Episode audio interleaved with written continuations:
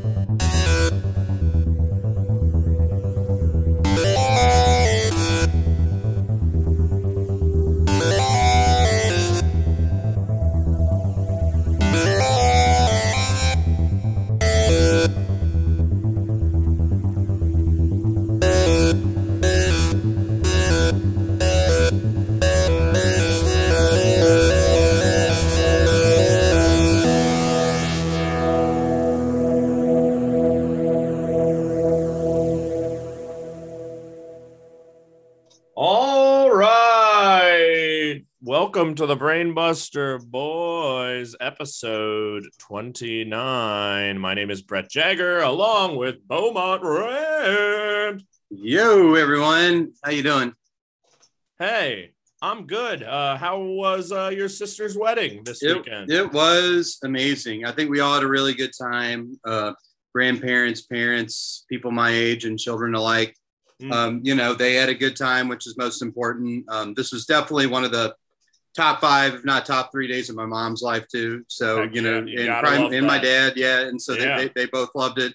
Um, fun meeting my uh, brother-in-law's family uh, and getting to know them. They were a hoot and good time. I uh, a thousand percent drank too much, um, and uh, yeah, I mean, you know, I uh, you know we had a blast, and uh, I um, nothing but happy for them. And they're going to Hawaii on their honeymoon in September. Excellent. Well, Yeah. good, good stuff. Glad you had a good time. And uh, we gave you a little buffer day yesterday, and we're recording this on Sunday, the day Mhm. we're releasing. But uh, let's just get right to it. We're going to talk do. a very brief recap of Dynamite and some other wrestling tidbits after our wonderful shit about 90 minute interview Mhm. with Eric and Julia, not Lewald, Leewald. Uh, we had it wrong initially. We're glad they told us that before we started recording. Um, developer, creator, writer, showrunner, extraordinaire, all wrapped into one collectively um, of the X Men animated series. And it was a wonderful conversation. And I could tell by the look in your eyes, on your face, and your voice that you were just having a ball, weren't you? Yeah, I mean, you know, uh, definitely. Uh, whenever we first started talking to him, and I threw that hail mary, you know, and I was like, "Would you want to come on our show?" And that they were, and and you know, they were open to it. Um, we continued cultivating a relationship with the wonderful uh, Lewalds, and uh, you know, push came to shove, and you know, the way things worked out is they uh, decided to come on, and uh, I don't know, man, it couldn't have made me happier. Uh, it definitely uh, was, uh, you know, I think it might have been a boyhood dream come true. The boyhood dream has come true for Shawn Michaels. Close to it. Yeah, yeah, definitely. Yeah, definitely that. You know, it was uh, you know, uh just definitely uh fun to just connect with the show that I've that I and many other people have loved in this way to get to talk to them, to hear the great stories, the great writing, craft talk, um, and which you are um are about to hear here in a little bit. Also, I'd be remiss not to mention they uh, have a book out that I just ordered that I've been reading. It's like a coffee table book. It's got pictures as well as stories behind the series. It's X Men the art and making of the animated series by both Eric and Julia Lewald. And uh, definitely recommend if you're a fan of the series to uh, buy that up. And if you go to their Twitter account at X Men TAS, um, I believe you can order it from there. And uh, yes, and we did. You did discuss the book a little bit in the interview, and determined it was called the Lee Waldopedia, the Leewaldopedia, which correct. you will hear more about. And yeah, just wonderful people. And again, you know, I'm not someone who really grew up watching the show. I'm familiar with X Men, but like not something I was super into. Watched a couple episodes before and just like, yeah, I was riveted throughout. Like it was just a great conversation. There Oh, yeah. such such good people. For sure. And I really do intend to watch a little, you know, I may not watch the whole thing, but yeah, I'm intrigued certainly and just really enjoyed it all. And uh, we hope you do too. So uh, without further ado, uh, Eric and Julia Lewald of the X Men animated series. Here we go.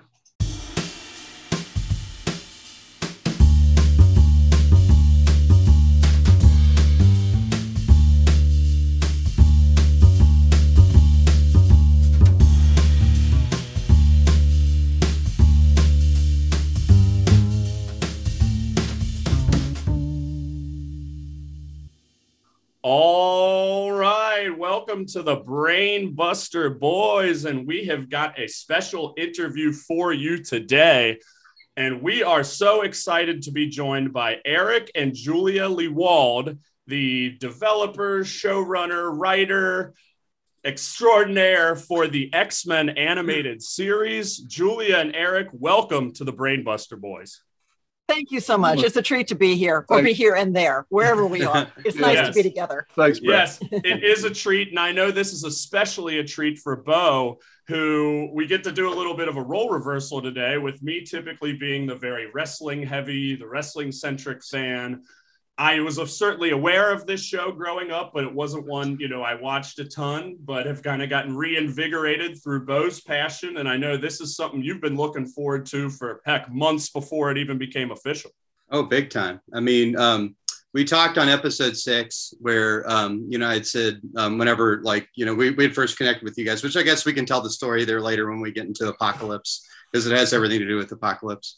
but, uh, but uh, no, I was like, you know, when I got into this, you know, I kind of, you know, had no expectation that, you know, I'd be able to connect with, with, with, you know, people like you all who, you know, had a big impact on my childhood. So this is great. And thank you uh, from the bottom of my heart for coming on. And Our um, pleasure, Bo. Thank you. yeah, thank you. Oh, And he's got the book. We have the book. Um, you know, also the authors of the art and making of X Men the animated series, or as I have taken to call it, the Lee Waldopedia. Oh, Uh, nice. We may have to borrow that. We You may have to borrow that. Trademark it. Or, Feel free. Yeah, no, I- I've, I've definitely cracked into it, and uh, Oh, no, I'm, I, I know a lot of people are going to be uh, borrowing it for me sometime soon, and then I'll make them buy them their own copies. So. And if they do it through our Twitter account, we have Okay. a link to Amazon and we just Okay. signed up. So we're getting a few pennies, A few very pennies few from- pennies Okay. through sales of that from magic Jeff way. Bezos. There That And is who- from at- space, like literally. And that Twitter account is at X Men TAS for all of you out there. Um, Us. That's me. That's Yes. us. it's it's her. it's the Lewalds. So before we really dig into all things X Men animated series and you know more into kind of how this all came about through our show, and we talked a little bit about this off air before you got on. I was just curious: Have you guys watched any wrestling? Or is it something you ever watched? You know, growing up through the years, have you engaged with any wrestlers through X Men fandom? But just kind of curious of your relationship with professional wrestling. Well, when I was, was a kid, I liked it like most everybody did. But that, gee, that We're none of those people, none of those people are still alive. You know, the, you know, the Bruiser, the Crusher. Yeah, I was gonna say who are who are some of your favorites? Yeah, they were they were always bleeding on the cover of magazines. That was the key. You know, they always had to have a little blood come down. Oh, when our when our young adult now male sons sons male were uh, about eight years old, eight nine. Yeah. We we with another group of family friends went to a, a, Las Vegas. Las Vegas for a big arena event thing, and and we got to meet Stone Cold Steve Austin at the airport, and he was No, no, no, didn't I? Uh, Goldberg. Oh, I meant Goldberg. Oh, Goldberg. oh, okay. I She's got a- She got Hey. she got a hug and a picture with I got a Goldberg. picture of Nice. Yeah. Hey, the two Yeah. can be easily confused. Yeah, Both Sorry, my brain. bald. both bald, both wore black trunks, both were pretty much top of their respective promotions. So I get it. And Goldberg was just on Raw uh, last night. Yeah, he just he came was. back last night as Vince McMahon tends to bring him back every few years, you know, because he's such, he's got that staying power. I'm personally not a big fan anymore at his age, but uh, Stone Cold was always one of my favorites growing up. But um, you'd also mentioned some wrestlers that have connected with with you through their fandom. So who all have you all connected with uh, in the X Men realm? From and this is this was a happy accident literally bumping into at san diego comic-con in 2018 and boy do i miss conventions because man you you never knew it was like a pinball machine. You never know who you're going to bump into. But xavier woods Jun- junior phd we bumped into new day at san diego comic-con and we were able to swap a few things we had wonderful, wonderful X-Men people. He spent the day wearing an X Men, previously an X Men hat. Which, that made my heart sing yeah. Nice. yeah, yeah, he was great. and and referee uh, Jason Ayers has been very kind to us and been a big fan. So we just these cr- random. How did this happen? I don't know, but but we are learning that for young men of a certain age, uh, when X Men animated series was hitting, a lot of stuff in the world of wrestling was exploding, Yeah. kind of at the same time. Yeah. And, and we have been su- pleasantly surprised at how much overlap there is in Yeah. those two worlds. And I think you mentioned Johnny Gargano as well, Gargano, a fixture in NXT and been one of my favorite wrestlers for the last several years. So, yeah, love it. nice people that Yeah. oh, you like the show? Oh, I grew up. Really? Oh, well, hey, nice to meet you. You know? Yeah. So yeah, very nice. Well, let's dig into the show. And Bo, I'm For gonna sure. kick I'm gonna kick it over to you, and you're gonna lead the charge here, and I will come back for the lightning round, and of course interject myself throughout. But take it away, brother. Wonderful. All right. So um, last night I uh, cracked into your all's book uh, before I went to bed and stayed up till two in the morning. So uh, and uh, you know I kind of really you know got a sense of sort of what um, you all went through in developing the show, um, which sounded like it was a challenging process, um, and especially you know having learned that X Men and Marvel properties in general had a hard time getting off the ground up until that point. And um, you know, I've watched you know the X Men episode of that series where Wolverine had the Australian accent that y'all talked about. Um, Yeah, that yeah, and um, that I think that's the one with the intro where it was like X Men, X Men. You know that. Yeah, um, yeah, yeah. That that one off the pride of. Pride of the yeah, X. Pride of the X Men. Yes, yeah. And so, um, you know, um, what I was curious about is, you know, you said um, you're all's producer, uh, Margaret Loesch, correct? It's, uh, it's, pr- it's pronounced Lesh. Imagine the All right. O's missing. Just All right, It Mar- rhymes with fresh. Margaret Gotcha. Lesh. and, Yeah. and fr- she's from Mississippi. yeah, Margaret. yet another Southerner. She herself had worked for years at at Marvel Productions, Mhm. uh, and and had been a big fan of Yeah. the X Men books. for almost the entire 80s. And she'd Mm. pitch uh, Marvel stuff and pitch Marvel stuff to ABC, NBC, CBS. to, to, to networks, and they wouldn't buy it. They wouldn't buy it. She got a lot of hits on, but uh, but not but not uh, Couldn't. Marvel stuff. And that's just it's so hard to imagine a world where if we said Marvel comics, the people were trying to pitch, to would roll her eyes and say, "Oh no, you'd never make." You'd never make a TV show or movie out of that that's successful. Come on, give me a break.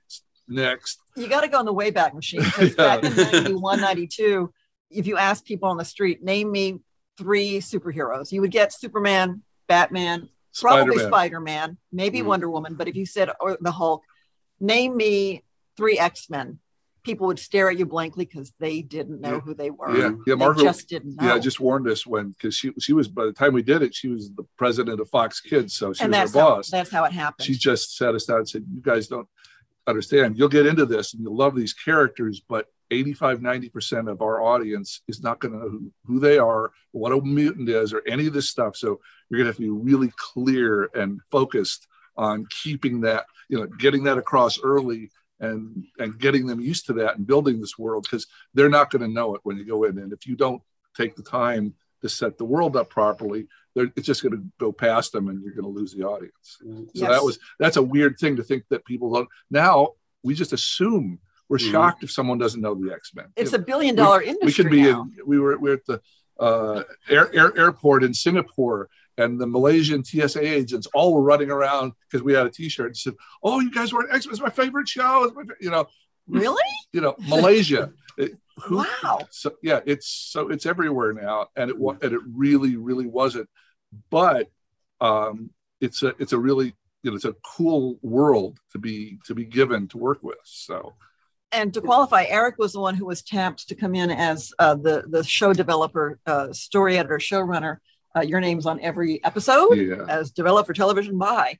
Uh, I'm a writer on the show. I was able to write two episodes and and pitched uh, for a third one there, and got to be part of the five years of the whole sort of story thing as it was happening. So those Yeah. are that's how we kind of Yeah. ended up in this world. Yeah, but we didn't really know the books very well either. We just had, had to take a crash course and kind of learn it as we went, and and that was it was great. It was it, it could have been. I mean, we've we've been given far worse things, you know, to to work on over the years, and it was just it was it was a gift.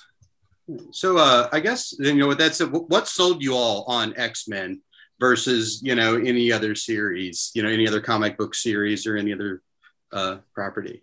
Um, so Eric had been set up to go in for a meeting uh, uh, for a new TV show at Fox Kids, and they tended to play it close to the vest. That they, they didn't want all the information out there. They didn't want they didn't tell it. To They them- didn't tell don't what me it till the night before the meeting that that this is what it was going to be, and it just was a case of either taking the job or not taking the job. yeah, and, Wow. and we Wow. were, you know, we we had a baby and just we found out a second one was on the way. Mhm. And man, you know, turned down. And and they're people that I loved working with. The Fox people were, were great people. I'd done a year of uh, the Beetlejuice series with them as the supervising writer on it, and they were perfect to work with. So I thought, oh my god, whatever it is. I get I'm going to get six months worth of, of salary, and I'm working with these people again. Let's see what this X Men thing is. I don't know, but I don't care. I you know I want I want this job, and I want to work with these people. And then I met the creative, the artist, artistic, and it was got even better. And then started reading the book. Said, okay, this is even better. And we just we just ran with it. I mean, it just was.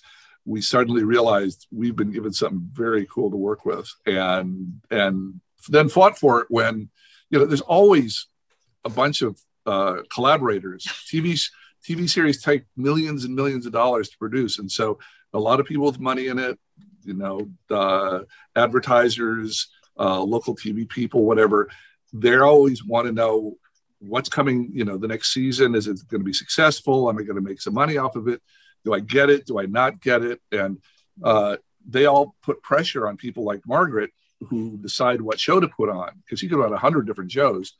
And they all were most people were resistant to the x-men. They just thought it was really adult and dark and you know where's the humor? Where's the goofy little sidekicks? Where's the silly stuff i can sell the, the six year olds while they're you know, sell my cereal to? There was some real pushback. And luckily margaret got the books and marvel this was just a small company at the time but they got obviously got the books. And so we had our bosses uh, behind us in keeping it from being changed because there's always pressure on a show to go in different directions people see it differently and we got a lot of pressure to dumb it down and make it younger.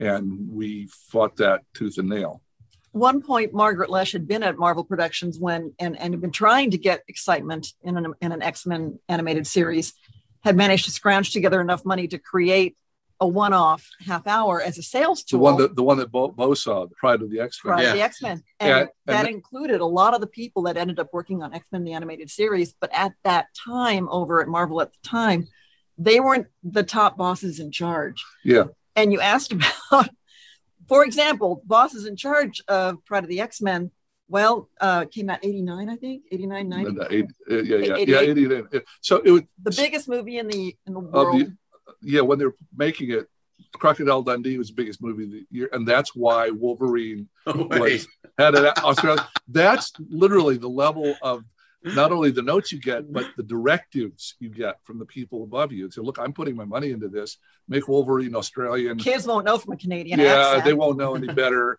You know, uh, and put 37 people into this this 22 minute story, even though you can't make sense out of them, because we can sell more. You know, sell more merch that way. Whatever it is, if they say it, a lot of times you just have to put up with it. And one of the nice things about when we did this show was we got some pressure like that. And the guys that had worked on the show, like uh, previous shows, like Larry Houston and Will Meugniot, and and- Margaret Loesch. and Margaret Ellis had been in the business for 10 or 15 years. They'd given in on a lot of these creative decisions and they- they're just like line in the sand. No, not this time. We know what this one needs to be. We know your concerns, but if you don't like what we're doing, you know, fire us, you know, to hell with it. We're, we're doing it this way End of discussion. And we had seven or eight of those moments over the first six months. You And- had one. Wow. You Oh, had a specific yeah, one. but uh, I, I, had But lot- you- had lots of them. But yeah, but the, but but it was because nobody knows. They're all risking their money, yeah, it's and- a lot of money. and it takes six months to get the first animation back. You're we're all telling these people it's got to be this way. It's got to be this tone. It's got to have this this uh, you know drama to it. It's got to be adult. And they say, well, how do you know that? You know, we did. We just we just believed it. It just was our instinct that if we didn't do it this way, it was going to ruin the show.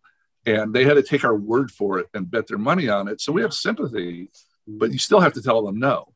Right. so uh, yeah, Will, Will almost got could have been fired. Margaret could have been fired over it if, if it hadn't gone well, but it went well. So so it's all it's all cool later. That's great. And I know there was one I read about in the book about how, and no joke, Brett, you'll think this is really funny about um, how they wanted to have uh, Professor X and Cyclops drive around in a van with the dog. You know, yep. yeah, Scooby Doo like yeah, Scooby Doo like it. Is that- Looking for a mutant on the run. yeah, kind because thing. because that's it was a proven thing and it was Mhm. it was cheap. They didn't have to build all those sets and build the expansion and everything. Uh, and it just obviously people that had no clue what the books were about. Uh, I think that one came from Haim Saban because you know he was putting money into it. He, his history was making money by doing stuff on the cheap, and, And that's taught- what he knew, and that was in his heart and soul. There's And he'll a- admit to that. and Yeah. Billionaire. We're yeah, not, he'll, so. he'll he'll he'll he won't he won't say, "Oh, how dare you say it?" He said, "Of course." Of course.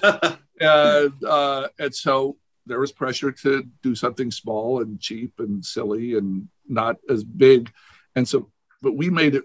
We looking back, it was an expensive show for them to produce, and we didn't have that big a budget, so everybody was working overtime and and pushing things and pushing things. And and if it hadn't been successful, they just wouldn't have been a second season or they would have done the second season at half the budget or, or you know or they mm-hmm. just they would have they would have made it much smaller and simpler. Sure. but we just we saw it the way it was in the books and we and we really wanted to try to to live up to that and um, I guess kind of you know talking a lot about sort of the genesis of the show um, and sort of what's been iconic with it. You know, obviously the introduction theme, you know, is something that you know, like whenever we started posting, like, oh yeah, we're going to interview you guys. You know, everyone, you know, we had some people posting the YouTube video of the introduction theme. So I guess you know when it comes to um, putting the show together, how, uh, how exactly did that come about? The the o- opening theme Shout out to Ron Wasserman, who was a journeyman composer guy working for. we just um, weren't we got we're, we're lucky working at saban mhm. and he had a real instinct for this kind of thing he created that and and Power Rangers. He did both of those. He probably got, Oh. you know, he probably Wow. earned, he probably earned a few hundred bucks for that because he was on salary and because you know he doesn't have any rights to any of that stuff. He's working for Saban. They keep Yeah. the rights to everything. But those two theme songs, he did them both. And Yeah. to the credit of Will Meugniot and Larry Houston, the two, the people that knew and loved the X Men, that read every uh, read every book over the years and were the the head artists on the show. right art side, yeah. yeah they and and our main fox executive sidney iwanter understood that it needed to be a really intense opening and so you know ron gave him a gave him an opening it sounded okay and he was used to it. Saban you know do it once and be done with it and go on to the next thing. Don't you know don't spend too many hours on it. And will and larry and sidney made him go back and redo it 20 times to where he wanted to kill them. Yeah. just making it more intense and more intense and more layers of stuff and faster and more garage bandy and more Mhm. just just so that it was more dramatic. And it, it we, we had a big discussion you know how do we introduce this world? Well we actually wrote some narrations for the title and not they were all none of them worked at all. Um stan lee wrote a version i wrote a version we just wrote a version and, and none of that worked. And larry just and i both were old enough that when we were little kids we loved jonny quest 1964 when i was very small.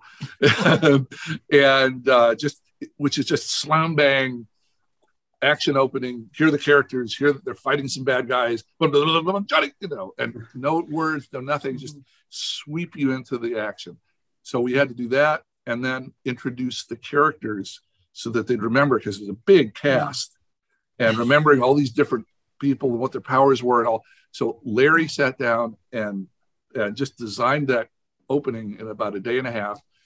Storyboard, storyboard. Storyboarded it up Wow. and brought it to Sidney and Margaret, and they both had uh, and and Will, and they've all had the same reaction.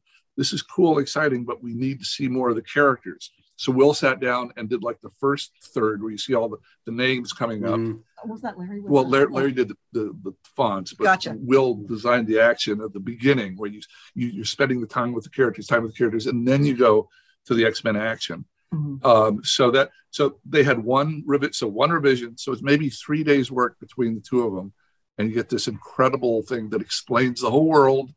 It's exciting, it's wonderful. All the fans love it to death. Well, just watch it. They get angry Yeah. when they see skip intro on streaming services. Never. They said no, never. Yeah. It's, uh, Play it again. Yeah. play it again. So Well- between between so it was very much those creative guys, Will and Larry, m- designing the right look and making Ron make this make the sound as intense enough to fit the look. So those guys get credit. I had nothing to do with the opening, Yeah. other than looking at, hey, that's cool. You know, thumbs up. Yeah. and uh, you know, like both like a very like exciting opening and very like efficient from a storytelling perspective. You know, gets like everything across them. I know you all mentioned Stan Lee too. Um, you said he recorded something like how like um was he involved in the project at all in the early going? Uh, off off and on for the first for the first season because Mhm. he'd been around, you know, obviously forever, and he And he's Stan Lee. he's Stan Lee. He's like the the world's, you know, the the entire world knows Stan, and Stan is the heart soul of Marvel Comics. And uh, Stan had actually been heavily involved in the writing of the comics from like the late '50s to the early '70s. But since then, he's more been like, you know, I'm going to sell the comics to the world guy, and other people taken over the various books. And but you know, he'd stayed on, and he was involved in Marvel Productions, Mhm. and Stan just even at the time, I think he was 69 or 70 when we started, was very intense and very full of energy and very much wanting it kind of to be his show. Mhm. And Mhm. what, but what he remembered, he'd been involved in X Men the book when it, 1963, 64. I mean, he helped create it. He yeah, he, it he and Jack, Kirby, Kirby. created it, but it was half dozen young white teens that were like quipping at each other, and it was a had a very different tone. And that Mhm. book went for a few years, failed, and then when it was repurposed by Len Wein and uh, Chris Claremont back in the mid '70s, suddenly it's older characters from all over the world, uh, ve- very much darker and more adult than the book was. Mhm. So what little Stan remembered from 1963 in 1992 uh, was a very different tone. We tried to, to figure out how to to tell, you know, as we're discussing, you know, you know, he we wrote a bunch of scripts. He finally saw the storyboards, and so we had finalized all the scripts, and we'd we'd done a couple storyboards. And he went to Margaret and said, "No, no, I think I'd like to change this, make it a lot younger." Which is the wrong time in the Uh, yeah, process. yeah. Yeah. The trains We- we- left the station. Yeah, we, we Yeah. would have been much more open early on while we were trying to make sense of it all. But Stan wanted to wait until he could see the artwork, and by that time we'd you know, basically written all the scripts, and so there was kind of a, uh, and and Stan would be the first one to admit to this. There was, you know, kind of the moment where we had to decide. You know, he he brought it to Margaret. Margaret brought you know brought it to her boss at Fox, and I, and I said, look, I'll listen, you know, to Stan's suggestions because he he gave me a bunch of notes on the first story. And I said, Stan, we've already recorded that and it's already been storyboarded and it's been sent over into animation. We can adjust this a little bit, but you know, we're yeah, we're kind and so we had that moment and it was it was awkward because you know, I'm this 30 something guy that nobody's ever heard of, and I'm saying no to Stan Lee on him wanting to change the show Wow. and that was that was a that was a tough that was that was difficult time but in the end you know he saw how successful you know what our version ended up being and he was you know fine with it we ended up work julie and i ended up working with a couple of things with him on at D, you know other places On other afterwards things, yeah. you know Mhm. he hired me when he had a we had a stanley media website he hired me to, to to do some development for him so you know we're in great we are on great terms it just it couldn't be both it couldn't be you know Led Zeppelin and Pat Boone. It, you know, it had to be one of the 2 Mhm. and so that it's just it's a it- you know it's it's the nature of our collaborative business. Sometimes, you know, you just have to sit down and make a decision one way or the other. And Yeah. we luckily, Yeah. Well, for me, you know, I wasn't fired because I could have been. you know? Wow. So, uh, you know, kind of with all that kind of struggle back and forth to get the first season going, you get the first season going. It's great. You get renewed for the, you know, later seasons. Um, as you kind of move into later seasons, and as a writer myself, you know, like, you know, I, you know, uh, Brett and I do a lot of the scripts for the show. And as we kind of move through it, you know, we've kind of developed a lot of kind of confidence and rapport, um, you know, workload management, you know, that, that we do um, you know, as we've gone along with that. So as you all kind of moved through the series, did you all find that, that there were any like guiding principles that um, you all had when writing the series? Yeah, I think the the bet the best stories always came out of an individual character.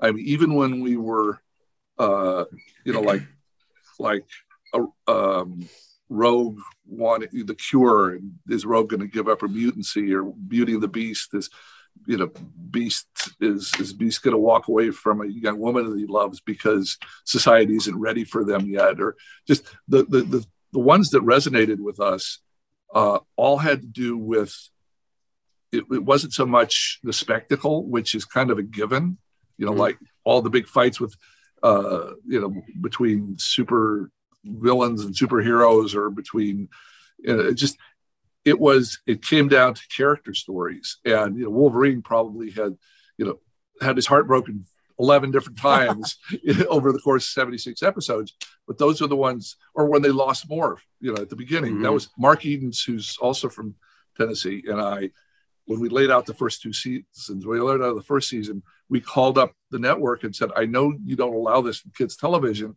but for something as real as the X-Men, we need to kill an X-Men in the opening story. because that means there's a consequence. Right. It doesn't just reset at the end and everyone's fine. Yeah, it's not play violence, it's real violence. Mhm. We need to kill somebody. And I thought you were out of your mind yeah, because it was kids television and it was Fox Kids. It was a new network. I mean, Yeah. but but they were smart and they understood. Avery Coburn. yeah, there's a lady that was our, our censor, and she could have just said flat no. She could have said, oh, well, they never punch each other, or they never blow up a building. She could have just said no, and her word was law. But she liked the books, luckily. Mm. Oh, you know, otherwise we wouldn't be ta- here talking. Yeah. And she let us do it, and so that you know that moment of personal loss for the X Men, it just um, made them a real family uh, And- by the end of the first story. and we have heard from so many folks how that resonated with them that that, that the stakes they got superpowers they've got mutancies big things are happening but but on a personal level this horrible thing happened within their family and it it it changed all of them and it changed you when you got the call Yeah.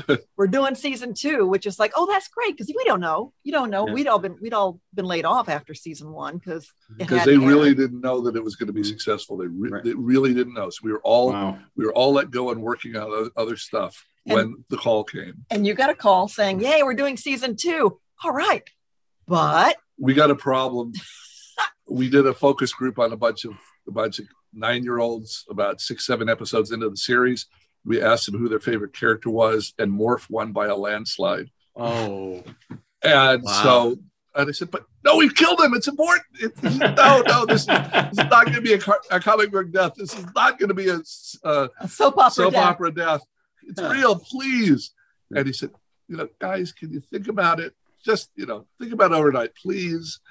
And then, okay, so we had him come back with PTSD and and working with the villains for a while, and it was we are got some very good uh, stories out of him coming back, but we really didn't want him to. It That was- wasn't supposed to happen. Try, that just Uh, letting you guys know. I that. wasn't pleasant to, to be around for a couple of That's- days. it's actually funny because again i'm more of an outsider and i watched the first episode before this the two-parter and i'd seen that we had a question about morph and how he was his favorite character and i'm like but wait did he just die? So i'd ask bo i'm like is morph actually dead? And he's like no he comes back. So it's funny you mentioned that because now i even get that as kind of you know an outsider here. And again really enjoyed the first episode and how you mentioned earlier about building that world you know, I'm someone who's seen the X Men movies like one and two and, you know, know enough about it, but it's been so long. And I do Mm-hmm. agree it did a great job of kind of setting everything up for that and really enjoyed it. And I'm sure I'm going to continue on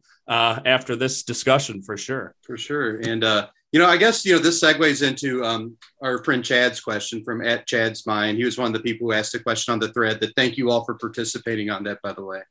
Um, and kind of talking about more, if you said that he won that um, focus group, you know, Child Sing by a landslide. So what do you think made him so mem- memorable despite the limited screen time? I, I truly believe it's because in introducing Morph with each of the individual characters, they each had a very specific relationship with Morph. There's the, the funny moment where Gambit's watching a politician on TV and Morph transforms into the, into the politician and then Mhm. transforms into Gambit. So yeah, each one of these moments was specific to each character, and Wolverine's was the most touching. You know, he's he makes me laugh. He's you the only person that makes Yeah. me laugh. Yeah, and, and so what we, we were working hard while we were setting the world up to make Morph as beloved and sympathetic as possible. So when he was killed, it would resonate. If he was an asshole, no one would care. Uh, the more the more beloved, the more you care. Also, he was he was funny, Mhm. and the way most most of these people in the show are very serious adults, and he was this this guy that was mischievous and funny and having a great time, and he's the one that gets the, the that gets killed. So we. We, we hitting ourselves I was like we did our job too well. We made him too beloved by everybody, too sympathetic. There is a moment though that we we share. Uh, we we got to meet Ron Rubin, the fellow who's the voice of Morph, a couple Yeah. years ago. 'Cause the voice recording was all in Canada. We had not met any of them until about three years ago on online. Really? Oh, wow. Yeah, yeah, It's yeah. They would they we would send up a script. They'd record it. We'd get this is how hot how hot the tech technology was. We'd get a an audio cassette snail mailed to us. We'd listen. We'd send fax up notes so that when they did the next episode, they'd make some changes in the you know they they do change some lines in, in the previous one. But that's how high tech it was, and it was all in Toronto, Canada. So the, the voices. the the first reading with and and the casting was was a challenge because uh, the point is we ended up with a great cast um, who who were mostly theater actors who Yeah. were trained theatrically as opposed to your typical Saturday morning cartoon kind of voices. But Ron Rubin, voice of Morph, in a ah 13 episodes. This is exciting. This looks interesting. Oh, like cool. any actor. Oh my God, I'm on a series. I'm a lead in a series. You know, what part of the X Men? And and keeps reading the script and goes, "Wait, I die. Wait, what? I, I, I get two two two checks, not thirteen. What's what's the deal here? this is a kid show. I'm not supposed. Yeah. You can't have somebody die." But yeah, So so he shared that with us. That he had that mo- in front of the other actors. He had that mm. moment. They all got to laugh at him. Sorry, Rod. Somebody's got to take it. Yeah, and I guess that segues really great into sort of my next question is like, you know, you said this is a kid show, and I think one of the biggest compliments I see this show get kind of on Twitter and just from people I talk to is that it, you know, balances kind of the classic themes of X Men, which are a, a characteristic I would say, you know, contributes to the adult identity of X Men. You know, the whole like, you know, you know, the whole prejudice, social commentary thing that goes with it. So as you all were writing the show, um, how did you all sort of think about like balance striking that balance between okay yes this is a cartoon that's meant to appeal to kids but also you know needs to have these you know adult themes in it as a writer on the series, uh, it was the most freeing experience I'd ever had up until that point, where we were each each of the writers was charged with you do not write down to the audience, you write up. You write this like it's an hour long live action drama in prime time. It happens to be a half hour animated show, but you write up. And that was incredibly freeing in terms of what we were allowed to think, what we were allowed to consider for for any of the characters in any of the situations. Yeah, and and we and we were usually we're pressed to to, to dumb it down and mm-hmm. and and not, but we were as you say we're, we were being pressed to to to write you know the most intense show we can write within the rules. We there were, couldn't be blood, we couldn't be slashing people, we couldn't have recognizable weapons. That's why there's uh, odd futuristic guns instead of Mhm. uh, naturalistic guns because there were rules against it. Um, 'cause, I mean, the whole thing for for kids was, well, you can't show someone shoot a gun at somebody because Mhm. then a, ki- a kid in Kentucky will pick up a gun and shoot his sister. Imitatable behavior. Imitatable Mhm. behavior is what we're told. So but that also shows you how Avery Coburn really understood what the X-Men were in the pilot when in the first two-parter when Wolverine comes off the, the Blackbird and Cyclops is trying to explain, I, I know you feel bad about how we had to leave Morph behind. And Wolverine comes up and just pounds him in the stomach. Um, and says, next time I use the claws. That's the only time we I- were. we That's the only time allowed we were to allowed to ever show any one of our guys punch Punching each other. guy. Wow. But- One time. and without the claws, but it was because that punch was showing us what had just happened Yeah. to him emotionally. Because he was grieving. He was grieving, And and and that was she how- let us do it. she let us do it. And yeah, but so so to answer your question, we never lost sight. Luckily, our we had a kind of schizophrenic guy above us, Sidney Iwanter. He he was great. I mean, he was he supervised, hands-on supervised X Men, Spider Man, Batman, The Tick, uh, all of the all of the cool Beetlejuice, all the cool shows. He was this nine-year-old boy at heart, but loved intense adult stories. Mhm. So we also knew, besides having a to have a good drama, we had to have the fast pace and the spectacle and some stuff blowing up and some uh, and show the powers. It's like that, you know. There's an old uh, story. I think half a dozen authors are given references, but the one on my I heard it was Chekhov. It said if you bring a cannon onto a stage, you have to shoot it. So if if you've got a bunch of characters with superpowers, you don't want them just walking around and talking and doing what anybody could do. You want to set up situations so they have to use their superpowers Mhm. Naturally so that you can enjoy the spectacle. And it's animation, so you want to use it and push it. So we we're pushing all those things at the same time.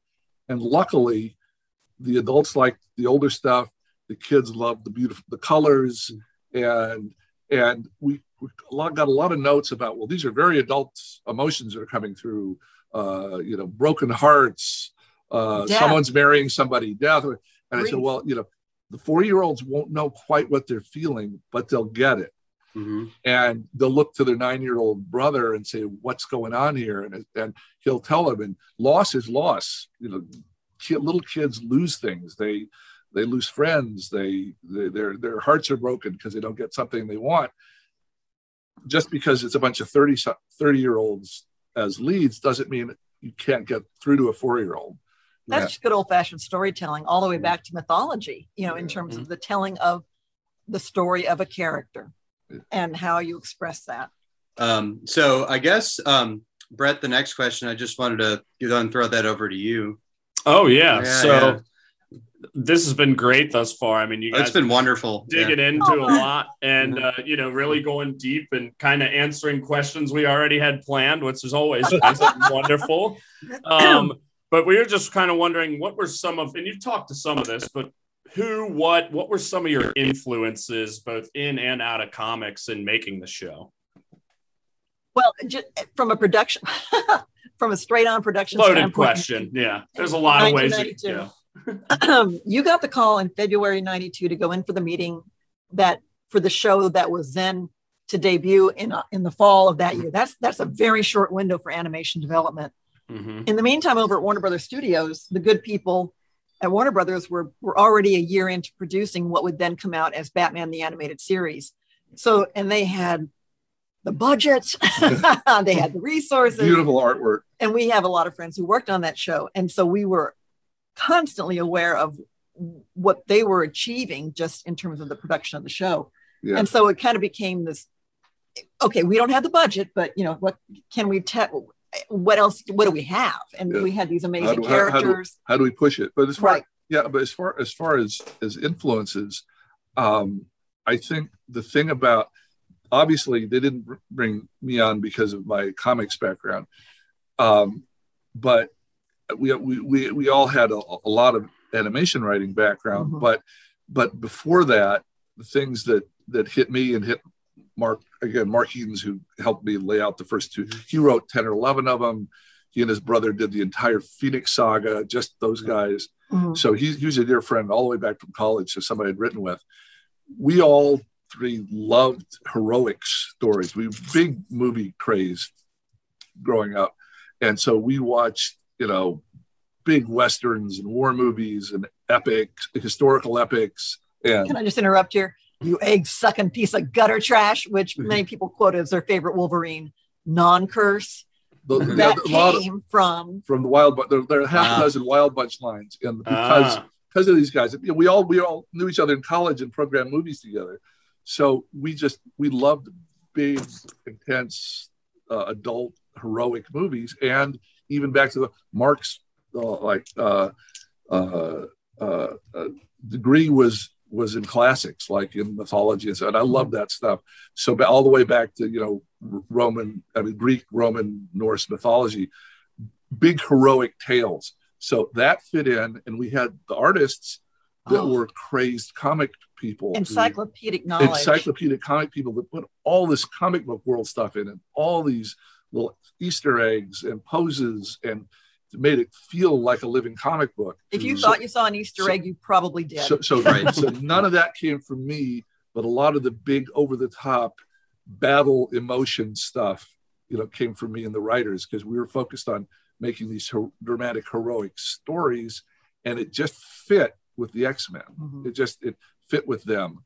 Uh, so that was that's that was so what I brought to it, not not the not the knowledge of the comic characters. the, the the call you got, and then the next day when you started, it was you and and Mark Edens Yeah. who you brought in. The- It was the two of them at our dining room table. Okay, you've got 13 episodes because that's all they thought was going to happen. They figured Margaret Loesch really wanted to make the show, but there was no expectation that it would last beyond the 13 episodes, which and we were way and we were way behind. way behind. So it's just, we looked at some of the dates on the old scripts and things, and and I said, okay, you guys, you've got like a week to figure out the entire world for this, and Damn. and uh, which characters you're going to focus on, what the stories are going to be. And Mark, you've got like ten days. Write that first story, that that two part story. Wow. It was originally a three part Oh. story because we wrote it so long. Not of the uh, not of the Sentinels. not of the Sentinels. It's just so much that we were trying to jam into it Mhm. and and there that's that that was an embarrassing moment i don't think it's in the book but it was an embarrassing moment with me and the head artist Will Meugniot. no idea after we'd written it mark and i were waiting to see what it would look like. He came and he had the storyboard. Most storyboards are like about what we have are about 900 images three per page so about 300 pages. And so he brought in what we'd written and he said okay here is what you guys wrote transformed into art. He took a third of it off and dropped it on the floor. Here's what we have time and money to animate. Oh boy. so there was there was some condensing and trimming down and getting sadly get, probably getting rid of some fun little mm-hmm. side things that that weren't essential. But what it ended up doing i think was making the first two parter really move fast and Right. really mm-hmm. be have, having to be concise getting the points across because we had to trim it back a third from what we were trying you know what we were trying to stuff into it. And, and in the stuffing was also mm-hmm. you and Mark sort of trying to figure out what are the best 13 stories. If we if we only get 13, which is all you were told you were going to get, what 13 Yeah. stories do we want to tell Yeah. for these characters? And what I thought one of them was, you know, is there some way to uh, uh, the most intense thing we can, you know, to give up your mutancy, to give up what the, seems to define you. And so we did that with Rogue, and we are also trying to introduce a certain number of major, you know, big. That was kind of a uh, directive. Okay, we've got some big time X Men villains and guest people that we, you know, uh, Magneto obviously, and Apocalypse. There were half a dozen people we wanted to get in the first season, no matter what. Right. And so that we had to try to figure out how to get them in while telling the personal stories that we knew would hold up. Because if you just okay, Apocalypse and the the X Men are going to fight for. I actually think the weakest of the episodes was the Juggernaut episode in the first season because it's basically here's Juggernaut, here's Colossus. We, we've introduced them. They fight a little bit, and the X Men come out on top. And there's not a whole lot more to that episode. Mm. There's a deeper uh, Juggernaut episode later where you find out he's Xavier's half brother and all the stuff between them. But it was kind of the most, the simplest, most cartoony episode of the first 13. Right. And looking back, I wish we'd had you know another week to deepen it a little bit. Thinking of those kinds of moments, though, with the characters, you know, each of these characters has got the world's coolest power, but for each one of them, it's their own curse. if Wolverine had Rogue's ability and, and couldn't touch someone without sucking their power out, he would be happy. He'd go off and live in the woods and you'd never hear from him again. And if Rogue had adamantium claws, that's cool. She wouldn't use them unless she needed to, but she'd be able to touch someone. So each of these characters, the very thing that made them, you know, this cool superhero kind of person is the thing that on a personal level w- was so haunting for them. I mean, Wolverine, who doesn't really care for people, suddenly the guy is almost immortal and he's got to put up with people for centuries as opposed to just years. You know, it's like, this is hard. This is sad, you know, and Cyclops, uh, it always bothered me that because I wear glasses, that this poor guy didn't know a moment's peace without his glasses, and yet he was so in love with Jean, you know, and could not stare into her eyes. You know, it's like that's sad. Yeah. Yeah. Yeah, it's a cartoon, but that's So, sad. so we had to make up a couple places like the Savage Land where they, they didn't have their powers, and so everybody could could be the way they wanted to for for a short time. for a, for an For a short time, yeah. They could Yeah. kiss. Ah, Uh, and and that's it that there's like sort of like a classical tragedy within all these characters. Yeah. You Yes. know, yeah, yeah, Yes. yeah, yeah, something that's like very like rich from a storytelling perspective. Um, so I guess yeah, let's um, you know, I think this is a great time to go into characters. I do have to tell you all one thing. Now that you mentioned your favorite uh Wolverine or what um, a lot of people's favorite Wolverine moment is, I want to tell you my favorite Wolverine moment. It's um, it- it's an episode about um the Juggernaut. I forget which one it is. I don't think it's the one you're talking about, Eric. Yeah. But um, Scott is they're on the Blackbird, and and Cyclops is like Wolverine. We've got to go help the Juggernaut, and don't tell me you don't like it. And then it's right up in his face, like like even like like his face is just fully like in frame, and he goes, "I don't like it."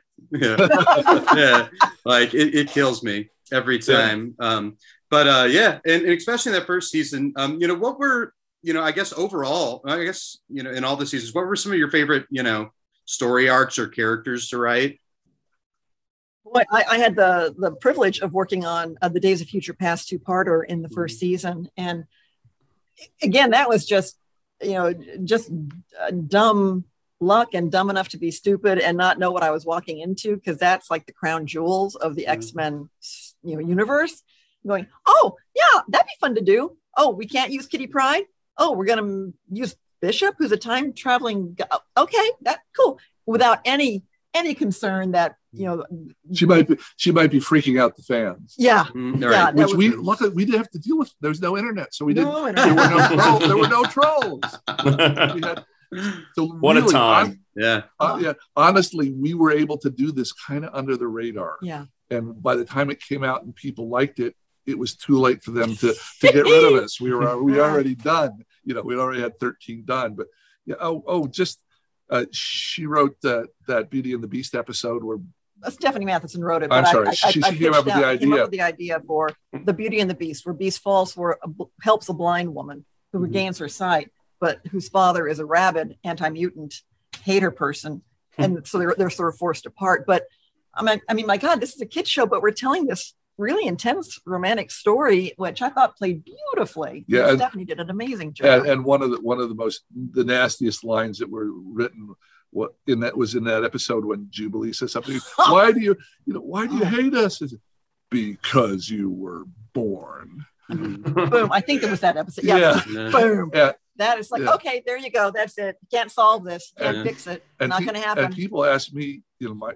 because we had to really care about all the characters to write them, but I had the most empathy I think for Charles Xavier because over the course of five years, I had 20 different writers that were working on the show. Julie was one of them, one, uh, one of the first ones, and and I kind of felt like the Xavier guy keeping the team together and making sense of it all. And they're all at very different people with you know, and so I felt kind of like the daddy in it, and so so I have very, very great sympathy for him. And there was a the the, the show that I think I'm we're there's a lot of things I'm proud of, but one of them's Phoenix Saga was hard, you know, to come up with a five parter that really hung together and and made sense as five different episodes. And the books were had stories going all over the place on that one, and that seemed to come across nicely. Uh, that's probably the biggest challenge. But the story I like best, and I'm so proud of this one. yeah, there, um, it was called One Man's Worth. It's a two-parter. It's it's, it's about like the third season, like episode 49, 50, something like that. And it just it is a really simple idea. It's what would the world be like without the X Men?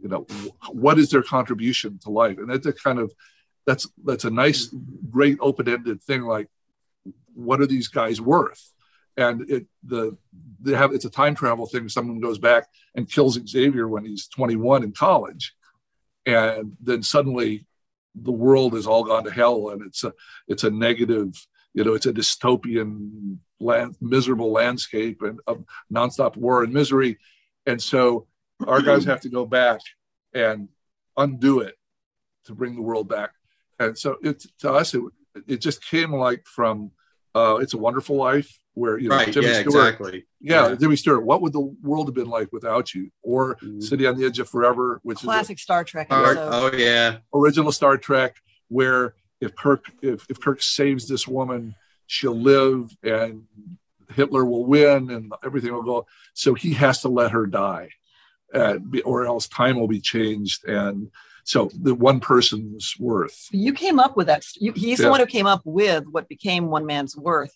And uh, just it, it, the thing that kills me is that we see the the alternate universe where things have gone to hell. Oh, but yeah. Wolverine and Storm have found each other in this alternate universe, and they are not only in love; they are married. It's only they have wedding bands on. yeah. It's the, only, it's the only time anybody in our group is married to anybody. and then the fact that they Lovely. they they know that they have to sacrifice to end up you know just to save the the universe at that point and and do but it's like as a writer on the show it's like good lord of course they're supposed to be together why didn't this happen earlier they need to be together and yet yet they they couldn't be in our worlds but that that was just such a beautiful story and such a heart tugger yeah So uh, I guess um, you know we're talking about characters. Um, I guess we would be remiss not to talk about the character that uh, connected us initially, which is Apocalypse. So um, I guess yeah, um, to tell the story. Um, so you all have an, another wrestler who's a fan of you on. That's Thunder Rosa, who's one of our favorite wrestlers, and she posted one day on Twitter, and she was like, "Who's your favorite X Men animated series character?" So immediately I know, you know, and so I just throw him up there, and uh, you know, I'm like, anytime this guy is on, it's you know must see TV and then that becomes our most liked tweet you know since we started the account i think a month ago. And uh yeah. And then you all liked it. And i was like brett oh my god you know like, like He was free, he was freaking out, and I'm like, like- dude, this is awesome. yeah i was like what's going on and This uh, would have yeah, been what, like December? Of last december year? yeah, yeah around hit watch time. And uh yeah and so um know we reached out to you all. And uh you know so um just kind of funny because apocalypse is the one character that um has like in my adult life been enduring in the way that like you know i'll show vi- videos of people to him giving these speeches. And you know we we get a lot of humor from it you know the guy is just full of ego and stuff um so uh i just i just have to ask you know um and I also guess knowing that you all didn't meet the voice actors for a long time because the voice actor from for Apocalypse, I, I know it switched at one point. Yeah, um, yeah. it was really iconic. So, um, like, what was what kind of went into conceiving Apocalypse when you all first read him? the the fun well not the fun but the, the point in in the kind of character apocalypse is he is he is an uh, i'm going to say wrong he's an eternal he has been around forever he he's is so much larger than life and we, we Mhm. actually felt that was kind of a, a problem they had in conceiving that the the realistic live action movie that focused on him because watching like a five foot ten inch actor walking around in an apocalypse i suit, love Yeah. oscar isaac I Me love have a too. Oscar lot- Isaac. Yeah, we, we we lost the sense of just scale that he has that he's yeah, our dog has joined us by the way we Yeah. Mhm. that's okay. um, So- but but so we, we have to give credit to the casting director up in Toronto who uh, Mhm. was working with the theater people uh, at that time, trying out different voices, seeing who might be appropriate. Um, our our sadly we did not know until too late because the voice talent actor had passed. passed, had passed away a few years ago.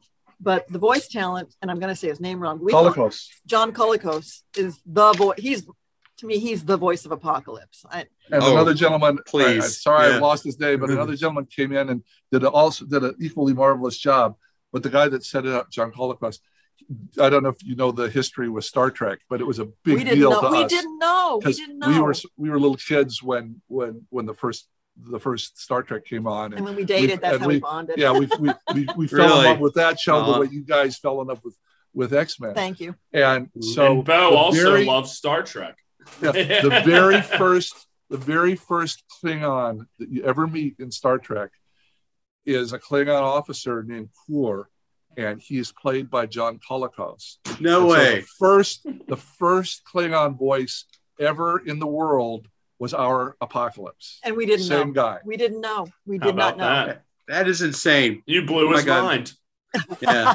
Because I think I was watching a Klingon. It might have been the Trouble with Tribbles, which is technically a Klingon episode, but you know, a lot more than about that. But um, but I know that's one before that. But that's that's amazing. This, yeah, this is the one where they where, where they've got both him and Kirk down on a planet, and there's a bunch of seemingly really peaceful people. Oh yeah, yeah, yeah. they're, they're wanting to have a fight with these people, but their their fleets can't fight at each other, and both of the Kor and Kirk wanna just want to get at it, and they're just disgusted by the and the, and this guy's to scramble Spock's brain with his yeah, brain scanner. But so, so so anyway, yeah, it's it's that one.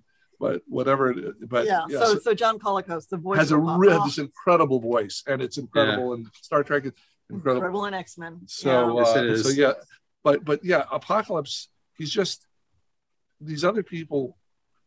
Since he's been around forever, it's just it's just like he's a force of nature rather than a character, Mhm. and playing that.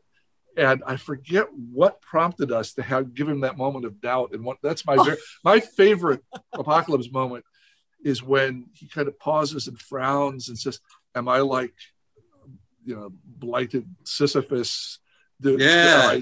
Am I, am I am, uh, cursed to replay this over and over again and and never change?" And so, that moment of doubt, and then he's ah, screw it, and he, he becomes Apocalypse again. But uh, yeah, that's my favorite Apocalypse. Is Yeah, that- that's a great one. That that is- one moment where he looks in the mirror. Yeah, and um, I know. I believe that moment. I believe he's um, around Cable, and that Brett and I um, made a meme that made its rounds where it's a picture, and I think you all have seen it where Cable. You see the back; he's really small, and you see Apocalypse. I believe it's from Beyond Good and Evil when they're in that cavern in the Nexus of Time, if I'm not mistaken. Um, Yeah. But um, but yeah, we would use that, you know, it's just sense of scale to be like, you know, small thing versus big thing. You know, I think it originally came from some little weird Twitter thing we had with with a. But yeah, you know, that um, went a long way for us. Um, but with Apocalypse, um, I was actually talking to my uh, cousins last night, and they you know were like, oh, you know, somebody's so advanced, you know, like, and they have ego, you know, like it's such a weird thing to have. And and my, one of my cousins equated it to. Um, you know him you know yelling at you know mutants or humans is like a human walking up to an anthill and being like you will pay for your insolence you know? Like it's kind of you know the same sort of you know and i thought like you know i kind of didn't realize that about his character until then.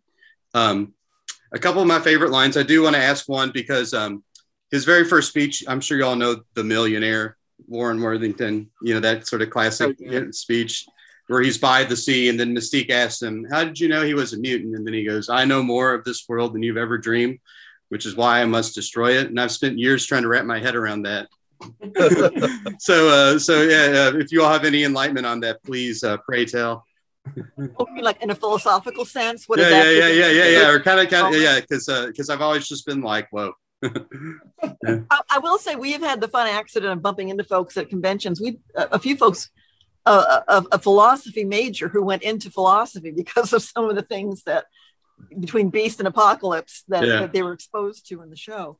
Mhm. Uh, I'm trying to think what what's the right way to Oh, tackle oh. that. Just just in, in a way for Apocalypse to just indicate he is the biggest, the baddest. So, so just a, a, a sense of scale, but also a sense of, yeah, I've, I've seen it all, and Mhm. I I I disdain it. I'm And not it's just, impressed. and I'm not. It just just th- th- there's just something nasty cool about that attitude, as opposed to oh how wonderful I've seen the world and Yeah. and I want to tell all my friends about it. It's just like it's a it's another it's another way of of dealing with the fact that he's Yeah. He's seen everything. Dusting off his shoulders. and- Yeah, yeah. You got if, yeah. If you people had seen what I'd seen, you'd be as disdainful too. that, that that makes perfect sense. Um, and then uh, one one more, I, I have to say that um, I think it was um, the beginning of one of the videos I showed you, Brett. Whenever I think Beast actually, now that you talk about him, um, has sort of caught him in that sort of crystalline thing, and he says like, you know, you are no closer than the Amazonians or the Babylonians, sorry, Mhm. with their swords and fire sticks. And I always thought it was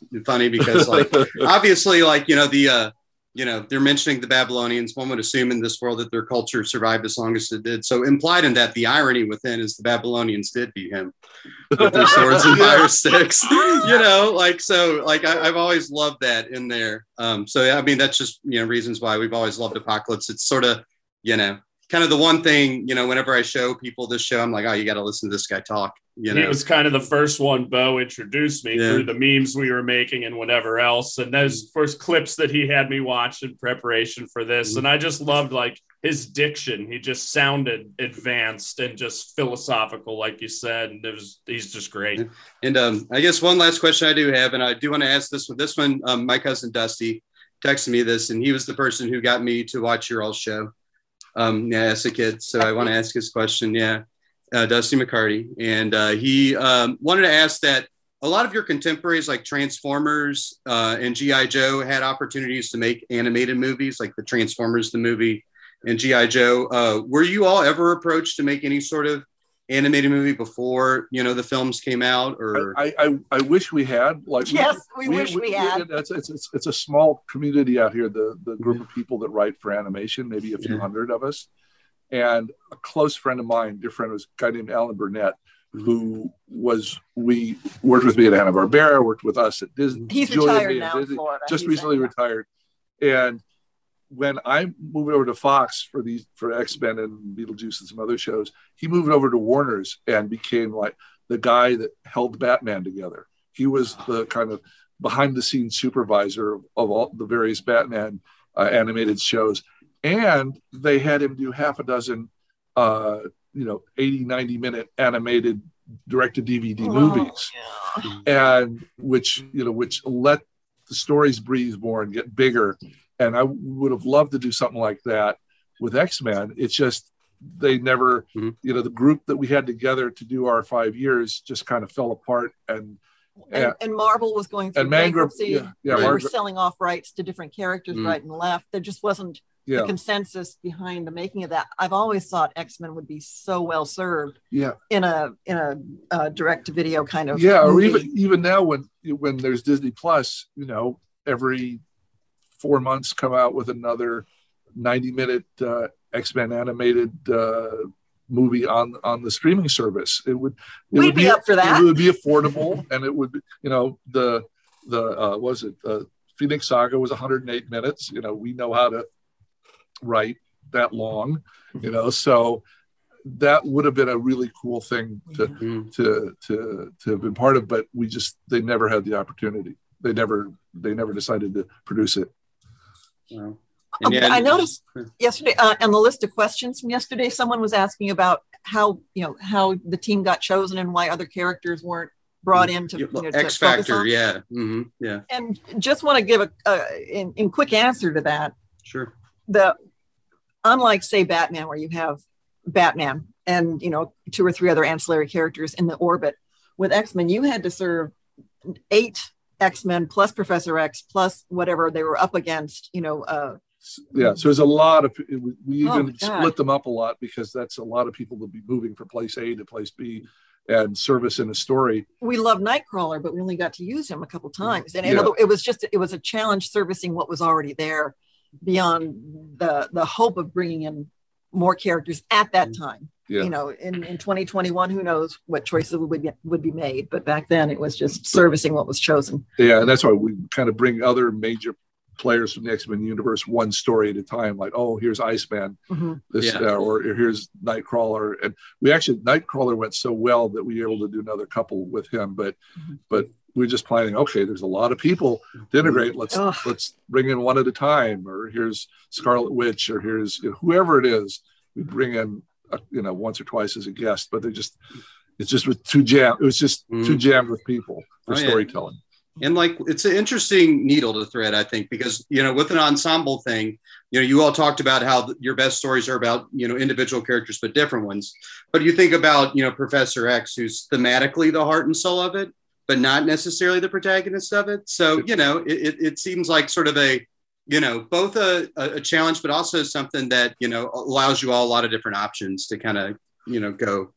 Yeah, having this group of people, it let the relationships build. It's like, mm-hmm. again, like with soap opera or just with an ongoing series, where you got to know the characters and often in the very best ser- TV series, the third or fourth season, things get really rich because Right. you've laid the groundwork in the 1st Mhm. season, so you know what each person means to the other. Yeah. And then you start pushing it and start deepening it with, say, two or three of them, and it lets you make the richer stories as you go. But that's that's a huge the huge advantage we have in TV over movies, in in that movie you got two hours and you got to get it done fast. Yeah.